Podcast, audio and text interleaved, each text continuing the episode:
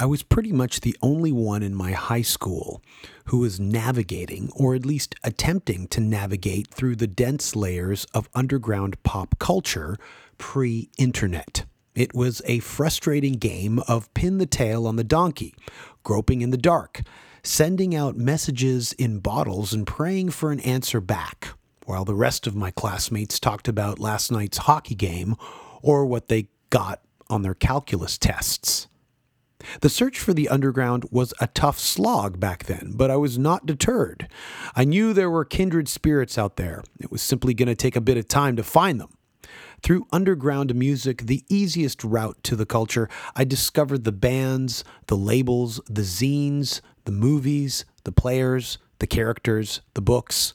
But once I went to film school and hung out at the college radio station on campus, I eventually met like-minded people who set me on the right path, and there I have remained ever since.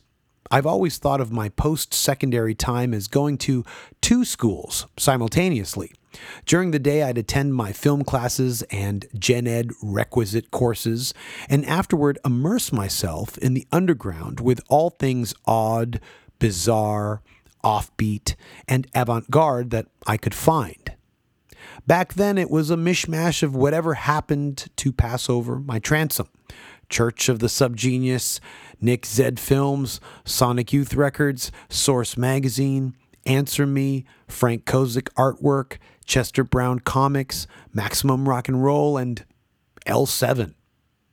Nationally, throughout Canada, there was a great monthly newsprint source called Exclaim magazine, which is still thriving to this day. Of course, it had the usual fare of band interviews, stories, and album reviews, but it also shed light on different aspects of the underground.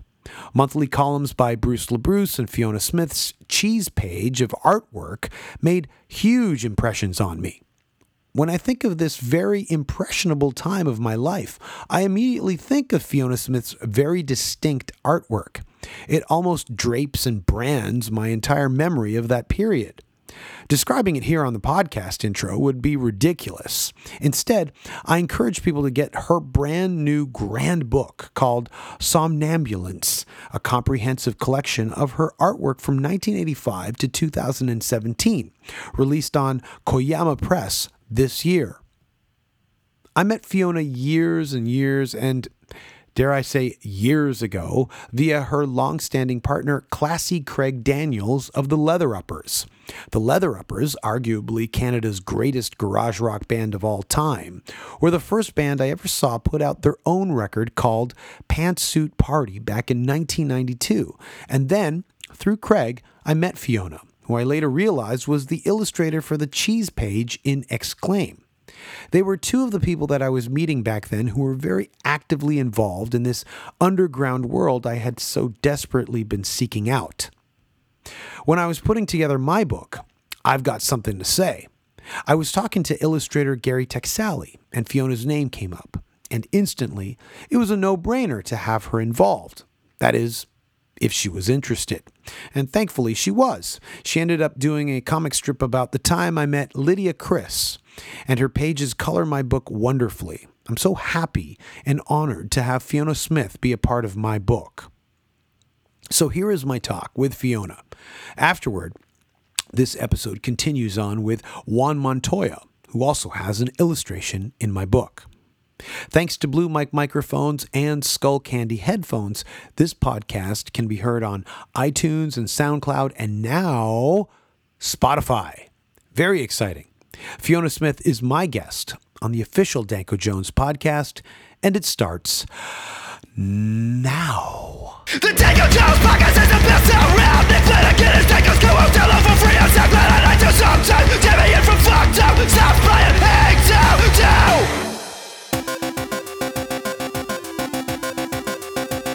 Hang down. Thank you for listening to the Danko Jones podcast. We hope you will enjoy the show. The Danko Jones podcast. Sit back and let the evening go. The Danko Jones podcast. It's wonderful to be here.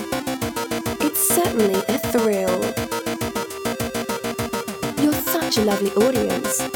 We We'd like to take you home with us. We'd like to take you home. We'd like to take you home. I know that disco and rock and roll aren't supposed to mix, and we all know how great a rock guitarist Danko is, but when I accompanied him one night to a disco nightclub, I watched in awe as Danko tore up the dance floor. He was like Danny Terrio, John Travolta, and Adrian Zemed all rolled into one. When he was finished dancing, the music stopped and everyone applauded. The two of us immediately left the club and ended up in a blues bar where I watched Danko jam on CCR and Chuck Berry covers till dawn. It was amazing. Ladies and gentlemen, boys and girls, get ready because the Danko Jones podcast starts now!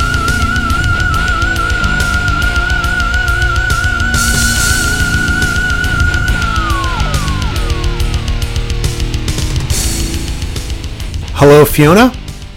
Hi. How are you doing? I'm doing good. How are you doing? It's good. I'm doing good. It's actually good that we're doing Skype, even though we're in the same city, because it is terrible out, raining like cats and dogs. Yeah. What I wanted to do was incorporate the books released through my podcast by featuring a lot of the contributors, the illustrators, on the podcast, asking everybody to help me with this book was a very personal thing for me. Like every illustrator, there needed to be some sort of personal connection I had with each illustrator in order for me to like feel that your interpretation of my story can be accepted and embraced by me in my head, because there is some sort of connection. So initially, I wanted it to just be people in bands who, draw or illustrate, invite them and have this just be like bands. And then, there wasn't enough people who play music who do it. And then I thought, there's other illustrators out there who may not be in a band, but definitely have a connection with music, rock and roll music, or even directly, our band. So I, reached out to you. Now, I got your contact, I believe, through Gary Taxali. Yeah. And I remember Damian Abraham suggesting your name as well. And then when when your name got thrown around, I was like, oh my God, of course, Fiona, you've been there since before I was in a band. I don't know how many people know or if you want this publicized, but your partner is Craig Daniels, who I credit for being, one of the people who, gave me initial inspiration to do our band, The Leather Uppers, a garage two-piece punk band, were a phenomenal thing to watch in the early 90s. Watching Craig smash a guitar, being the first of three at the back room of a Rivoli. I mean, you're not playing The Tonight Show, and this guy's smashing a guitar when you're only given like 20 minutes to play, blew me away. And so... I would always see you, and then I made the connection with your strip in Exclaim magazine. I was like, she's the one who does this. And so I put all the pieces kind of together. And so you are definitely connected to me being in the scene and being in Toronto. Your visual, your illustrations, for me, like mark a time for myself with music. There's a direct connection with your illustrations and music for me, because it was an Exclaim, a music magazine, and I would always see you at shows because it was through Craig. So there was a big reason, and plus, of course, your artwork is phenomenal, and to have you part of this is great. It's a great honor. So thank you for being part of this. Well, thank you for asking me.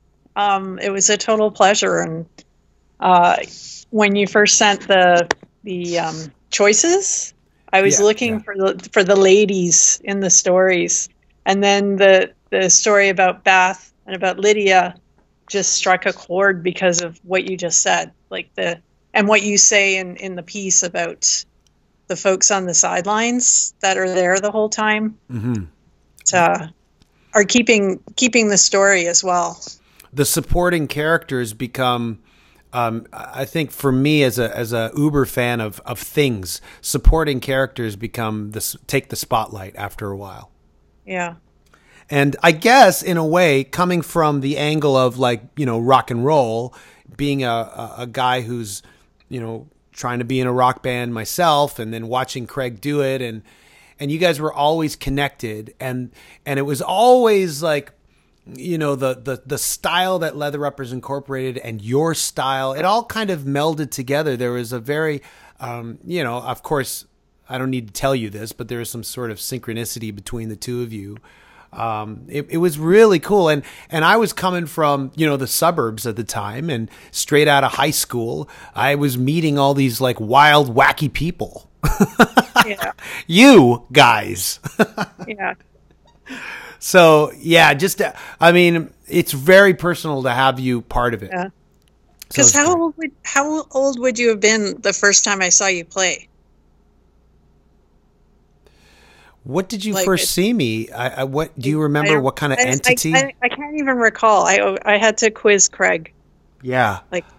I remember the first time right? Yeah. The first time I met you, or I don't even know if we met, you were just standing beside Craig, and I was standing beside my friend Paul, who was in the Violent Brothers. And I don't know if you remember, but it was Craig and Paul who, for some reason, we're in the same class at U of T, the University of Toronto. No, I totally forgot about that. Yeah, so Paul would tell me he met this guy in his class at U of T. So we had just come out of high school, and now we're like going to school, we're going to university, and we're meeting all kinds of other people. But I was at York and he was at U of T. So he told me he met this guy Craig, and he plays rock music. And so automatically, like, some guy's in a band and he plays in clubs, like, tell me more. And so he would tell me like all these, and this guy's like really like, he's into this wild stuff and it's really interesting. And then finally we were at, do you remember Under the Drake? Yeah. Yeah. Well, the Drake is still around, but when it was a real like underground nightclub, a rock club, that's where I first met Craig, and you were there. Yeah. And it was, I think it was like either a Killdozer show or a Grimmskunk show or some kind of crazy, wacky 90s band show, Yeah. And so then I kind of put two and two together with you and Exclaim, and Exclaim was new, and Rotate This was new, and the Leather Uppers just put out their 7-inch, and we couldn't believe that there's a local band that put out like a real record, and it was nuts. And then the guy is hooked up with this other guy, and they kind of have the same name, and they dressed exactly alike, and it was crazy. It was an explosion in a way. Like the first few years, my mind was blown in many ways. And so, you're definitely connected with that. So to have you part of this, it definitely means a lot. And your artwork is always followed it. And I love your artwork. I mean, I wouldn't have asked if it was a big so-so. Well, thank you. I love your music. Thank you very much. Getting back to obviously the book and the thing, asking you to do this was much like I took a cue from obviously Harvey Pekar and American Splendor. Yeah. And this wasn't your first time interpreting someone else's story visually, obviously. You've done this before. Yeah. Most notably, you did two graphic novels. Am I right? I did one that's my own work. That's for 8 to 10 year olds called called The Neverworse. Yes. You wrote that story. Yeah. But I work with Corey Silverberg, who's a sex educator and writer, on these kids' books. There's two out right now, one for really young kids called What Makes a Baby, and one for slightly older kids that's called Sex is a Funny Word. And we're starting work on a third book in the series for like prepubescent kids. Oh, that's cool. Now, how long are these like graphic novels? Well, I wouldn't even. Well, the Neverworse was like 250 pages. Okay. And then the kid's storybook is like 34, and the Sex is a Funny Word is about 160, and the next book will probably be closer to, I don't know, 250 or 300. But the reason why I ask is because just the process itself. So when you're given the story, because I gave you like, I think it was like an 800 to 1,000 word kind of story. And right. you turn that into like 3 pages of comic panel. How do you do that? Like, is it a... How does that work? Because, I was just giving people, 800 to 1,200 word essays. But, right. So it never was a book. But how does that work? It was just finding the visuals in it and the beats in it to where it could be shortened into panels. But also keeping in mind not having too many words per panel, because there's a comfort level of, what people want to read and what's comics, right? If it's all text, then it's getting away from just being comics. Right. So there was a definite beat to the piece that I chose, and great visuals, obviously, to choose from. And to create for it. You're talking about the piece that you did in the book about Lydia Criss. Yeah. When you chose that, I was very, very excited to see how you would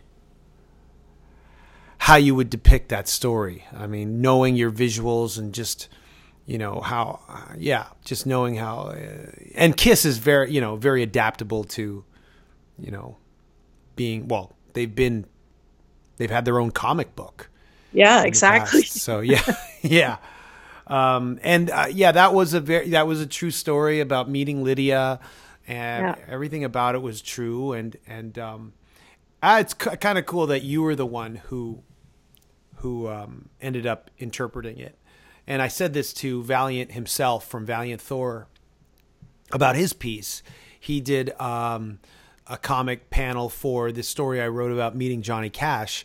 And now when I think of that story, and the same goes with Lydia Criss, I have your illustrations in my head alongside the actual memory of it. It's kind of weird, but it's true. Yeah. Just cause it's just so intertwined with the story. And that's another thing is, having it posted or previously, I just didn't feel comfortable like selling something to people that they might have already seen or could retrieve online fairly easily. So it was just great to have other people interpret it and have trust in making sure that they would do like a great job of it. So yeah, it was cool. Very cool. And did you? Am I wrong? But did you do stuff with Dennis Eichhorn before for Real Stuff? Yeah, I did. And related to that, there's going to be a collection of my comics coming out at TCAF, the Toronto Comics Art Fest, in May, through Koyama Press, and it includes that story. Oh, wild! So does he do those series? Like, I know he had multiple ones, but does he do any of that anymore? No, he passed away a few years ago. Oh, well, okay. See, that I didn't know. I had his comics in the 90s, and They're interesting. Obviously, a nod from Harvey Pekar. But then he veered off and he did this Real Smut series, which was interesting. It was quite interesting. So I always thought, wow, this is an odd dude. So how was it? How was it? Was it? Because I'm very curious. I was, basically groping in the dark doing this project. I had nothing to base it on. I was just going by feeling. But was it a similar process when dealing with people like Dennis Eichhorn and how you did what you did for my book? I think it's good that you're just sort of not like you didn't come with any specific ideas of what you wanted, which gives me, the cartoonist, a lot of freedom. Mm-hmm. And it was similar with Dennis. I mean, I can't remember the specifics. It's so long ago, but there was a lot of freedom with it. There wasn't. I can't remember if there was anything that he asked for in particular, but I mean, comics are a funny thing because they relate to expressing memory so well because they work like memory, in how they're fragmented. And it's words and pictures connected. It's not like one or the other. And so like to interpret somebody else's memory it's an odd thing. It's like I'm making a new memory of your memory. Mm-hmm. Yeah.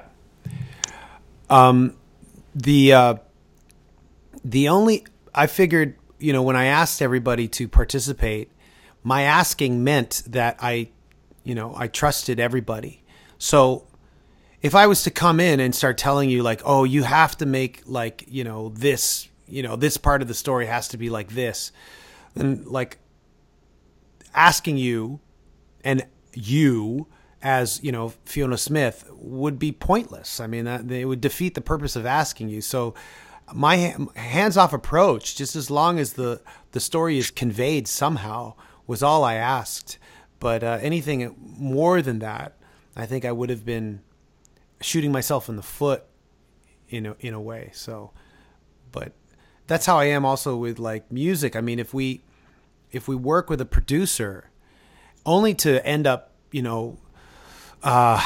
butting heads in the studio, well then why did we choose him to, help us through this? We should have done it ourselves or done it with somebody else. So that's how I feel about like, going through the artistic process with side by side with somebody else. I definitely was hands off with everybody. So, I suppose you've had experiences where people are the opposite.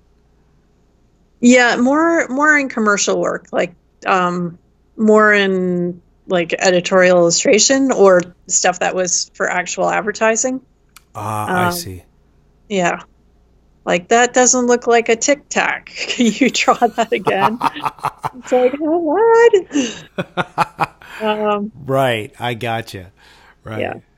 And the thing with the books with Corey, there's so many versions. There's so much research that goes into them. Like he has to take them to read them to kids and to families and to doctors and to therapists. And so there's at least 4 versions before it even becomes the final book. But that's different because that's the end goal is worth it. Yeah. Would it be like more like adhering to kind of community standards in a way because you're appealing to kids? Yeah, sort of. Yeah, right. Yeah, and it's gotta be right. Yeah, right, and they're educational too. Yes. Yeah. So what inspired you to do the Never Wers? Oh, so many things. Blade Runner, this book about folks living in the subway tunnels of New York called Mole People. Mm-hmm. Sci-fi I grew up with and read Isaac Asimov, Ben Bova, comics like by Mobius, you name it. But why now? Because I was familiar with your work, like I said in the beginning, from the early 90s with Exclaim magazine. What got you to this stage? Was it you just going, okay, I'll do it, or you put it off, or you were intimidated by the medium? Well, I guess I did a short run comic in the early 90s called Nocturnal Emissions, and then through Vortex Comics. But then that had 4 issues, and those will be in this collection coming out at TCAF. Mm-hmm. But then I was like following my art career, and I was doing comics a little bit along the way, but more focused on painting, and then still doing some illustration jobs. And then this creative director at Anik Press approached me and said, have you ever thought about doing a graphic novel? So and that was like in 2011. And I would say right around then or just before then, people were very excited about graphic novels.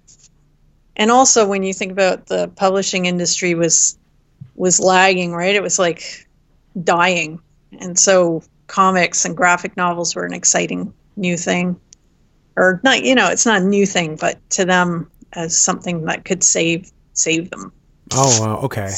So I was asked if I had any ideas, and I said, I have 3. And then they said they were interested in, they liked 2 of the ideas. So I went away and I kind of made one story out of all 3 ideas. Aha. And now that it's been a few years, is there interest or a desire to do it all over again? Yes. Yeah. So I'm working on one, but it's kind of in the sidelines because of, the 3rd book with Corey and an art project I'm trying to finish. That's an animated short. But yeah, there's a new graphic novel. It'll be sci-fi too. But it'll be for adults and about this post-apocalyptic world. People by these different tribes of women or non-binary gendered folks, and they're battling each other, and the planet is being destroyed by these asteroids, and there's viral stuff happening, and yeah. So maybe in the next few years that'll come out. Wow. Okay. That sounds like quite a story, quite a saga. Yeah. Yeah. And it seems like you do have a lot on your plate currently. So I'm just glad to have been able to get you to do this. Me too. And it's so great to do something, and then you don't think about it for a while, and then it's like, oh yeah, that thing, yay, it's coming out. Yeah. So, I learned very quickly that in the book world, it is way slower than the music world in terms of putting stuff out. And, when Feral House said, we're going to put this book out, I was like, oh, great. So this will be in time for, whatever the timeline was and they said, no, this is going to come out in spring of 2018. And I couldn't believe it. You bang out a couple of tunes, make sure the levels are right, and then start posting away, start giving them out, but no, it's not like that in the book world. It's patience is definitely needed. But when it comes out, it's very satisfying, as you know. So, yeah. And one last thing I wanted to ask is the only thing I've ever seen you do for the Leather Uppers is the Groningen live show at Vera. Did you do anything else for the Leather Uppers? Like maybe besides like the like a flyer or something? I don't remember you doing something. Yeah, and I did some T-shirt designs too. There's one with like a top hat and a magic wand with a glove. Like a magician sort of setup. Oh, I think I remember that 7-inch too. It was for the white 7-inch. Maybe. Yeah. Okay. Yeah, I'm the worst person to ask music stuff of. I wrote down crib notes to talk to you because I was a nervous wreck. I was like, what if he's going to ask me what, about whatever, right? If you ask me about comics, sure, but music. Your artwork hasn't really graced a Leather Uppers cover, if I'm correct, until the Groningen, the Groningen live at Vera Club. Right. Yeah, you know what? I think that was the only time. But I've done cover stuff for Craig for other bands that he's been in along the way. Oh, okay, yeah. Well, Craig, he's been in the Stinkies. He's been in, I'm drawing a blank. But there's easily like four other bands I've seen him in, four other incarnations of the Craig Daniels experience. Yeah. And all of it, I'm always very interested to see Craig's take on rock and roll. Yeah. And as a frontman, fantastic. Like, fantastic. Me and Paul would go see the Leather Uppers, you know, and sometimes no reflection on their popularity. It would just be a bum night. There'd be like 10 people in the crowd, and they're just... playing in front of 10,000 people, and it was like, you know, going to school watching those two guys. Yeah. So it was incredible. I think I saw they did Changes by Black Sabbath once in front of like five people at Lee's Palace one night, and Paul and I were in hysterics. We couldn't believe it. It's fantastic. It was just a fantastic thing. So that's how my connection to you is. I have to say it's through Craig first and foremost, but the two of you and Kiss, it's like, it's a perfect circle. Maybe I shouldn't say circle, because that sounds like something else. You're right. Yeah. But that bravado for sure. Well, I mean, it's so obvious because, like, you know, when Paul and I saw the Leather Uppers, and we wanted to do our own thing. So I credit the Leather Uppers, Flat Duo Jets, and the Bassholes for inspiring us to do the Violent Brothers, which eventually parlayed into the band I'm in now. So, definitely. And I've always, I mean, anywhere, I've given Craig hats off in interviews and everything. But... when I was thinking about leading up to talking to you, I was like, you know what? I've never actually thought about this, but Fiona hasn't really graced too much Leather Upper stuff. Like, I mean, in terms of, you know, permanent albums, except for that live at Vera in Groningen, Holland. Yeah.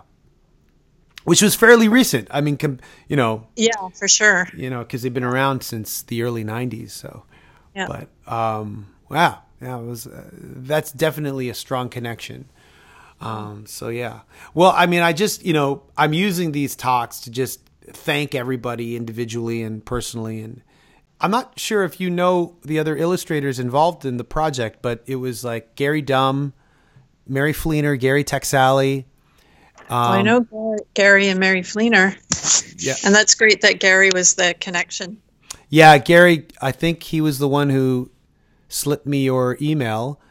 But also I think Damian Abraham from Fucked Up mentioned you as well. I mean, if this book isn't an autobiography, but it also, it does mark my love with rock and roll music, and, you know, like you being where you were in that time and place. I mean, you have to be a part of it. Yeah. But I have a feeling I have a worse memory than Lydia though. Yeah, it's okay. It's okay. I remember. I remember. Yeah. I'll tell you. I remember. And you were at every Leather Upper show. Every one I was at. Pretty much, yeah. And is that a thing? Like, is there ever been like a local show where you're not there? Yeah. Really? Yeah, maybe more often, like in recent years. But I don't think I ever missed a Leather Upper show. Back in the day. Yeah. And even because they're rarer now, I for sure wouldn't miss them. But yeah. Yeah, more recent bands, I might be like, I'm going to sit with on it. Right. Right. No, I hear you. I hear you. But I will never forget what sealed the deal for me was when Craig deliberately broke a guitar, Pete Townshend style, at the back of the Rivoli. And I'm thinking, my God, these guys are the first of three. Like, hardly anyone's here. Like, why are they doing that? Yeah. That's such a commitment. I mean, I loved it. Yeah. So, but it's not about Craig. It's about you. It's about your artwork. I love it. I'm so happy you're a part of this. Me too. It just means so much. I can't wait to give you a copy of the book. I'm so glad it's on Feral House, which is a favorite imprint of mine. It's got its stamp on it. It's got your stamp on it. Cool. Everybody who contributed, I'm so proud to be associated with and aligned with and to have, you know, on board for different reasons, various reasons, you know. So it's great. Well, thank you, Fiona, for doing this with me. It's perfect. Hey, well, thank you. That was my talk with Fiona Smyth, and so great to have Fiona be a part of my book and to collaborate with Fiona on this. So it's great. And we move on to the next person on the podcast. Back in 2014, we were in the studio furiously working on what became our album, Fire Music. A lot of lay people think that recording a record is a nonstop jam session / party, where wild goings-on happen constantly, with spontaneous musical magic bursting through the speakers. No, not this band. We walk into a studio very prepared, watching the clock, because not watching the clock means money down the drain. But even while doing so, there is a lot of downtime to surf the internet. And I found myself on Instagram doing just that when I stumbled on an illustration of Gene Simmons in demon makeup that absolutely floored me. It was a sci-fi, fantastic, mystical take on Gene that mirrored Kali, the Hindu goddess of death, with the tongue hanging out and the flames and the half-blissful smile. It was mesmerizing and harkened back to the time I originally got reeled into the band due to the wild illustrations by Ken Kelly and Michael Durrett on Kiss albums like Destroyer, Love Gun, and Rock and Roll Over. I immediately set out to contact the artist, only to find out it was Juan Montoya, notable for being in the band Torch. Torch released an album called Meanderthal that I absolutely loved, and Juan's signature guitar is all over that one. So this guy was definitely on my wavelength. We struck up an online conversation. One thing led to another, and I bought an illustration of his. Again, this one of Gene Simmons, but on the top of a mountain, against the moonlight, torch in hand. It was a magnificent piece of work that really paid respect to the demon character, more so, one can argue, than Gene does himself these days. And this piece hangs on the wall of my bedroom. Since then, I even commissioned him to do a personal illustration that too hangs in my bedroom. So doing this book, asking illustrators to collaborate with me, I had to ask Juan. His name immediately came up. And aptly, his illustration accompanies my article on the RYB color wheel as it pertains to the 1978 Kiss solo albums by Araldo Carragatti. With the release of my book, I'm gathering all the illustrators to discuss the process and our relationship here on the podcast. When it comes to Juan and I, however, a lot of that talk was already recorded and covered back when he first appeared on the podcast, episode 83. In 2014. But here's Juan again. It's great to catch up and chat with such a talented guy. He's since toured with Killer Be Killed. He has his other bands, Stallone and Monstro, and follow him on Instagram under the handle Montoya Black Magic. Okay, here's my conversation with Juan Montoya. Man, so tell me about how the book came out. Yeah, so you know, I was working on this book, and it was going to be all these articles from all these various rock magazines that I had written for over the last 10 years, and then I realized, well, if some of these have been printed already, and reprinting it, you know, how do you? I don't want to sell someone the same thing twice. It's like, you know, remastering records, you know. So I thought a great way to make it fresh and new again is to include illustrators, whether they reinterpret the article or just have an accompanying illustration with it. So I reached out to you, of course. You were probably the first person I did reach out to. Oh, man, I'm flattered. Thank you. Yeah, and I think I gave you a few articles to choose from, and you chose the Kiss Color Theory article, which is, I think, my favorite article in the book. And yeah, man. So I just wanted you a part of the book project, and it's great. Originally, what I wanted was the illustrators to be just only in bands. So, you know, your time in Torch and Stallone and, you know, all your other music projects qualified you for that. So I reached out to you. I reached out to Valiant himself from Valiant Thor. Yeah, he's great. Great guy. I reached out to Michelle Away from Voivod. One of my heroes. Yeah. One of my heroes. Damian from Fucked Up. And so a couple other guys. I won't mention their names because, you know, for various reasons they couldn't do it. One guy said he was a little too worried, like scared to do it, like intimidated to do it. So I said, no, that's cool, man. I just thought, you know, you post stuff. So I thought maybe it'd be cool. But yeah, so that was it. And then I realized that, hey, Erie Vaughn as well. Erie Vaughn, you know, from Sam Hain and Danzig. Yes. Yeah. So he's got an illustration in there. And then you know, I kind of thought, well, you know, let's try and see if we can get other people, you know. So I reached out to my friend Gary Taxali. And then I just threw, you know, a shot in the dark. I tried to get Gary Dumm, who illustrated for American Splendor with Harvey Pekar, just as a long shot, and he agreed, so he's part of it. And Mary Fleener from Slutburger Comics as a long shot, and she agreed. So then I expanded my, you know, who could be a part of it. But originally I wanted just band guys. And so, yeah, definitely asked you first. I asked you, I asked Damian, and I asked Valiant himself. And then once you guys all said yes, then I started getting really excited about it and then asked more people.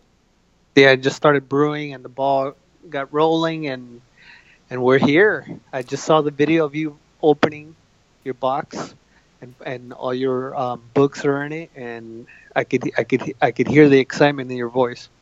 It is so cool. Yeah, your illustration's like right up at the top of the book. I think it's the third article of the book, so it's right there. Man, I can't wait to see it. That is so cool. I got the box yesterday, so I'm going to be sending all the illustrators a copy of the book and everything. So just give me a couple of weeks, because it's I'm not really good with mail-outs, so just give me a couple of weeks to get to it. Take your time, buddy. I'll be here. Yeah. And it's coming out on Feral House Books, and Feral House, you know, if you don't know the imprint offhand, you've heard of their books like Lords of Chaos, yeah, Choosing Death on the genre of death metal. They put out the Harley Flanagan hardcore book, the autobiography by Harley.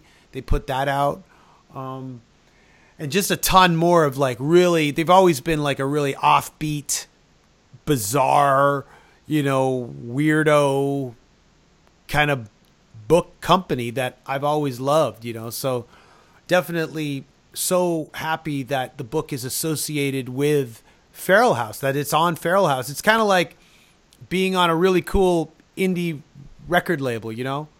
Yeah, of course. Of course. And there's nothing better than cool underground books. I mean, I'm always looking for stores that, you know, underground bookstores. They're a little hard to find down here in Miami, but there's a really cool one in Fort Lauderdale, and that's where I find a lot of my, you know, art-influenced books, like the Frank Rosetta books, like the Guido Crapax, and a lot of the European erotic artists. And like Manera? Fantasy. Yeah. He's a favorite of mine. Yeah, he's incredible. He's actually on Instagram now, so what a trip. Shit. What's his Instagram handle? I think it's under his name. There's a bunch of people that use it, but I don't know if he's already what do you call it when you certify your account. Okay. You know, but he's in there. I'll send it to you. Yeah. Gary Dumm, who wrote for American Splendor, I recently realized he wrote for Real Smut and Real Stuff. I don't know if you remember that comic book, Real Smut. Yeah, I remember that. Yeah. That's so funny. That's funny. Yeah. That's really cool. Are you going to, like, so basically, you know, how we met was you posted one of your illustrations on Instagram, and I saw it in a search, like the search page, and it was amazing. And I was like, who did this? This is amazing. I reached out to you. I realized who you were, and that's how we made contact. And since then, you know, I purchased this one illustration of Gene Simmons as the demon on this mountain, you know, with the moon, the light of the moon behind him. It's amazing. Yeah, and a bunch of bats flying around, which is really cool. I actually got to show him that, and I brought up your name to him, and he loved the piece, and he said, "You're a lucky guy to have it." Yeah, and then what else? There's oh, and then I commissioned you for a personal piece of art that you did, which is really cool. Yeah, that's like a personal piece that I don't think anybody has a. I don't think anybody know, even friends don't even know that I commissioned you for a piece, and I think I posted it once. Or no, you posted it. I've never posted it. Yeah. It's really cool. I mean, it was more personal to you. Yeah, it was a really cool thing. It captured an essence of love and just night and mystery, so it was perfect. And then when it came time to do this book, you did a really cool, you know, I mean, your illustrations of Ace Frehley, Gene Simmons, I mean, are incredible. It actually inspired me to, you know, pick up a bunch of Sharpies. I was home with nothing to do a few years back, and your Instagram profile. Looking at all the Kiss stuff, I started doodling like a bunch of Kiss stuff, just so inspired by your work on Kiss. And I think I posted a few weeks back, I posted one of the illustrations I did. I think after this chat, I'll send you the link. But it's a picture of Eddie from Iron Maiden from the Live After Death era, Power Slave era. And instead of Iron Maiden, I just put Kiss in the Iron Maiden font. That's cool. Yeah, so that was inspired by you, man. Like, oh, man, I'm honored, man. I just, you know, there's, you know, a lot of people nowadays don't get how cool Kiss was in the beginning. And we talked about it on your podcast when we met. Yeah. And, you know, they had this cool mystique and dark imagery to them. Like when they were on stage, they were kind of playing with just minimal lights.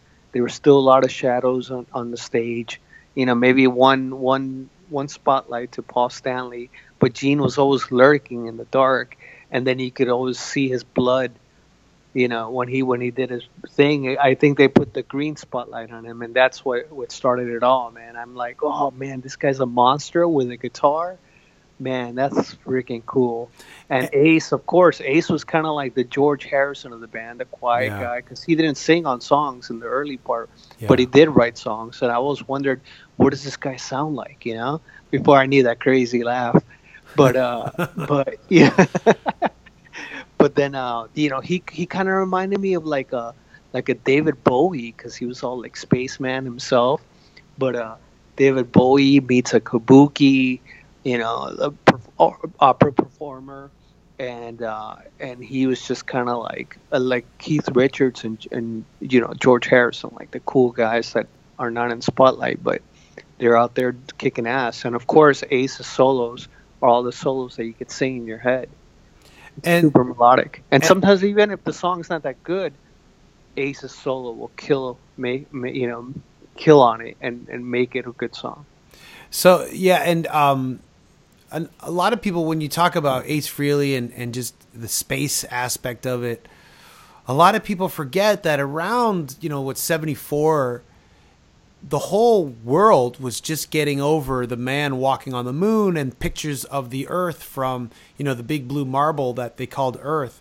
This is still on the tip of everybody in pop culture's tongues. Like, we were still getting over the fact that we had gone to the moon. And I think space travel and space was just on everybody's minds. And eventually it you know, turned over to Star Wars. And I think people forget that, like he said, because now we're just inundated by just sci-fi everywhere, you know? Yeah. That's the cool thing. Kids were kind of like lo-fi. Yeah. And their art was kind of cool, but still kind of lo-fi itself. It wasn't too sophisticated. It wasn't like as sophisticated as the Yes album covers, or, you know, or Yellow. You know, not as glossy as that. It was still kind of grimy but colorful and trippy. And like you were saying, you know, with Gene Simmons being a demon, you know, we were kids when Kiss were at this era of Kiss, and I don't know about you, but we all used to wonder, like, about the blood. Is that his tongue? Is that a cow tongue? I heard he cuts his tongue. I heard, you know, all kinds of crazy rumors about him. Yeah, there's so many cool ones. I mean, they said that he cut the little bottom part of your tongue underneath the tongue. Yeah. Elongate it. I don't know, man. That's so cool. And the fact that they never showed their faces in public added to that mystery you mentioned, you know? Yeah, and it was cool because you wondered if these people were human. You know, they didn't show up, you know. I guess the bodyguard, who's actually putting out a book, Big John, he went up to photographers and he just took the film from them. And I know the reason why they weren't on magazines, you know, without their makeup on. Like paparazzi took photos of them because they kind of negotiated with the magazines that they would give them exclusive scoops on stories if they would not throw in pictures of them without their makeup to keep the mystique. So that's got to be, you know, the one player that gets overlooked in this whole thing is Bill Aucoin. That's probably Bill Aucoin, you know, or Neil Bogart. Neil Bogart. Well, Neil was pretty much just a label. And, I think at first when they auditioned for the label, they were kind of weirded out because these guys just looked crazy and they were too loud inside of like a rehearsal space. So they were blown, you know, they were like maybe blown away, but also weirded out at the same time, you know. But Bill Aucoin got him from the beginning, and he knew for them to have a visual, you know, attraction to everybody. He thought it was very important. He came from TV.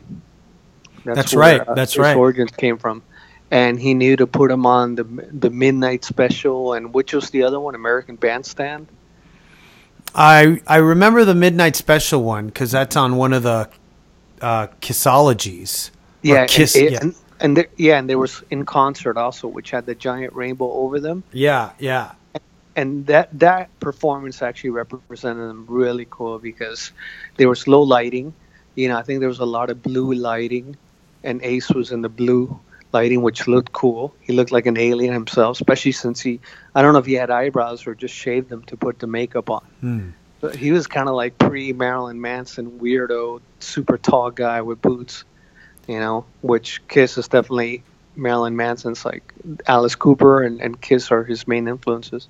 Speaking of Ace Frehley, you recently met Ace, am I right? Well, I met him. This is the third time I met him. Luckily, a buddy of mine, PJ, he works with Kiss now. He's in charge of their merchandising. And, you know, him and I have known each other since he was a young kid. I knew his dad. So he invited me out to a couple of shows in Atlanta, and I met him in Atlanta, and it was pretty exciting. He also did one of those what do you call it? Those festivals, the cons. Oh, like the Kiss cons, yeah. Yeah, he did one of those. Oh, Comic Con. Yeah, not the Comic Con, but there's one in Atlanta. I forgot the name of it. Okay. But it's like it's you know, horror movies and all that stuff. And there was Danny Trejo from Machete, and And then it's just there. And when I walked in, I could tell it was kind of later on. I went with Brent from Mastodon, and no, I ran into him there. So we were there around the same time. And, you know, I think Ace just, like, he said hello to too many people. He was kind of burnt out. But he saw that I was wearing an Elvira pin. And he goes, oh, man, cool pin. And he noticed my shirt, too. I was wearing a Sweet shirt, the band Sweet. And, you know, he's covered Fox on the Run in one of his solo albums. So, you know, he kind of got me right away. So we talked a little bit, but it wasn't until this last time. My friends at Walt Grace Vintage, which is a really cool gallery here in Wynwood, which they have vintage guitars all over the wall, but they also have like vintage Ferraris and Porsches on the main floor. And the guy who runs it, he's a super big Kiss fan, and he invited me to the event. So I got to meet Gene and Ace. Ace already met, but this is the first time I actually got to hang out with him. And Gene was kind of cool. He saw me at first, and he goes, what band do you play in, man? And I'm like, I played in Monstro. And he goes, I know Monstro. You know what his voice? I know Monstro. And I thanked him for actually posting some of my artwork on all the Kiss social medias. So he goes, oh, anytime, brother. You know, he was really nice to me, and you know, he's a dick to a lot of people. You know, I think he puts up that front, but underneath it, I think he's a cool, nerdy dude that loves comic books and rock and roll, just like all of us.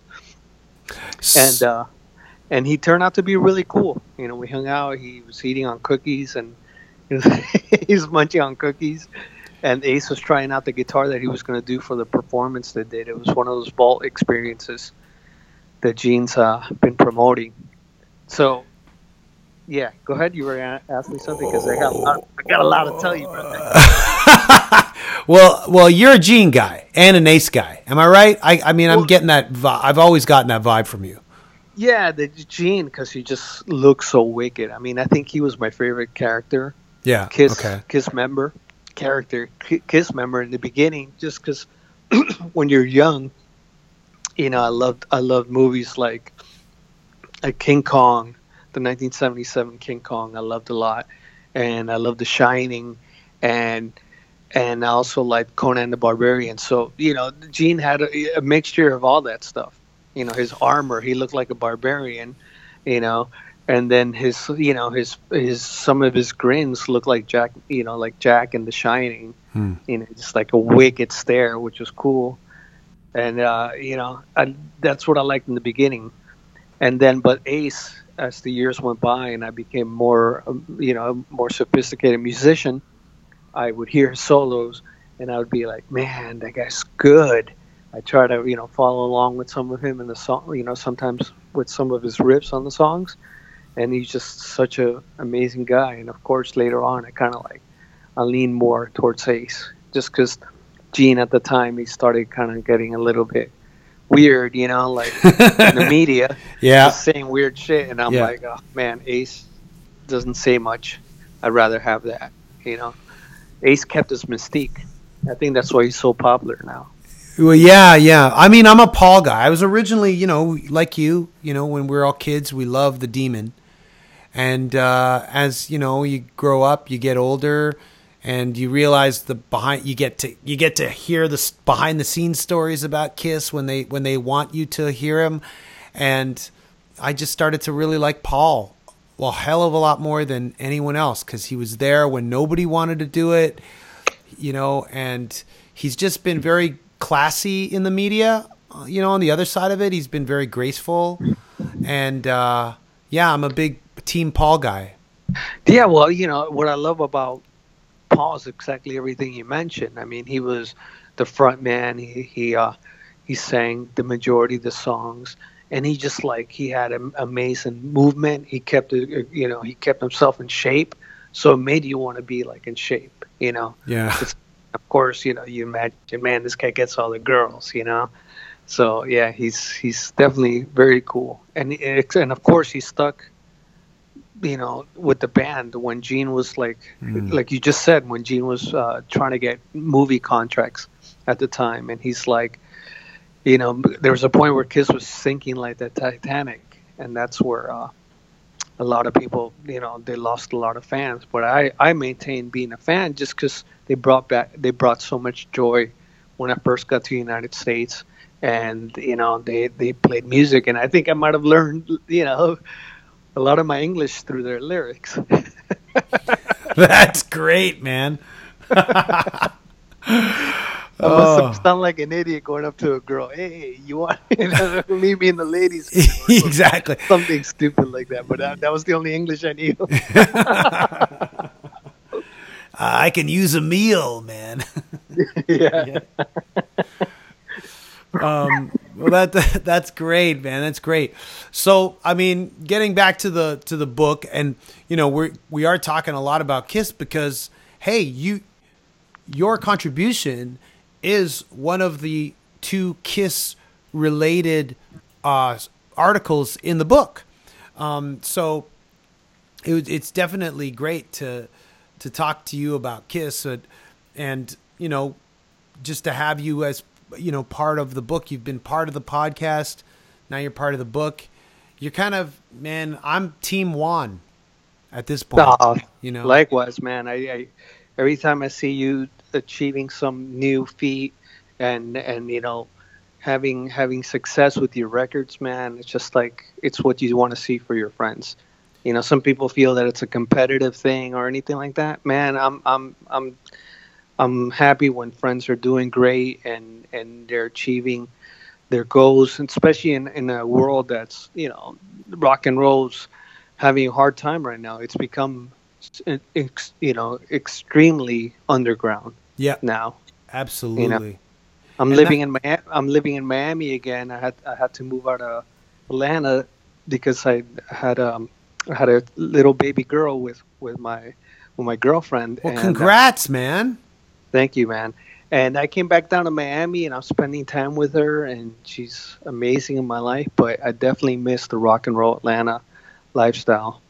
You know, it's such a good city up there. Miami, you know, everything's techno, everything's hip hop, which I don't mind, but I want a balance of everything. And it's just, I need my rock and roll. When I look at all the illustrators who are part of this book, I feel very proud. It's a really cool, like, Justice League Avengers team of illustrators in my viewpoint. That, you know, I'm a fan of every single one who's a part of this book. So it's great. Yeah, man. Thank you. Oh, another note, just to let you know what's going on with me recently. I just, you know, Mastodon put out their Emperor of Sand, and they also included a coloring book with it. So I filled it in and did my own wild design on top of it. So it's going to be a t-shirt now. Like Braun hit me up, and I think the t-shirt hopefully will be available for their Primus tour. So I'm excited to have some of my artwork on such an amazing tour.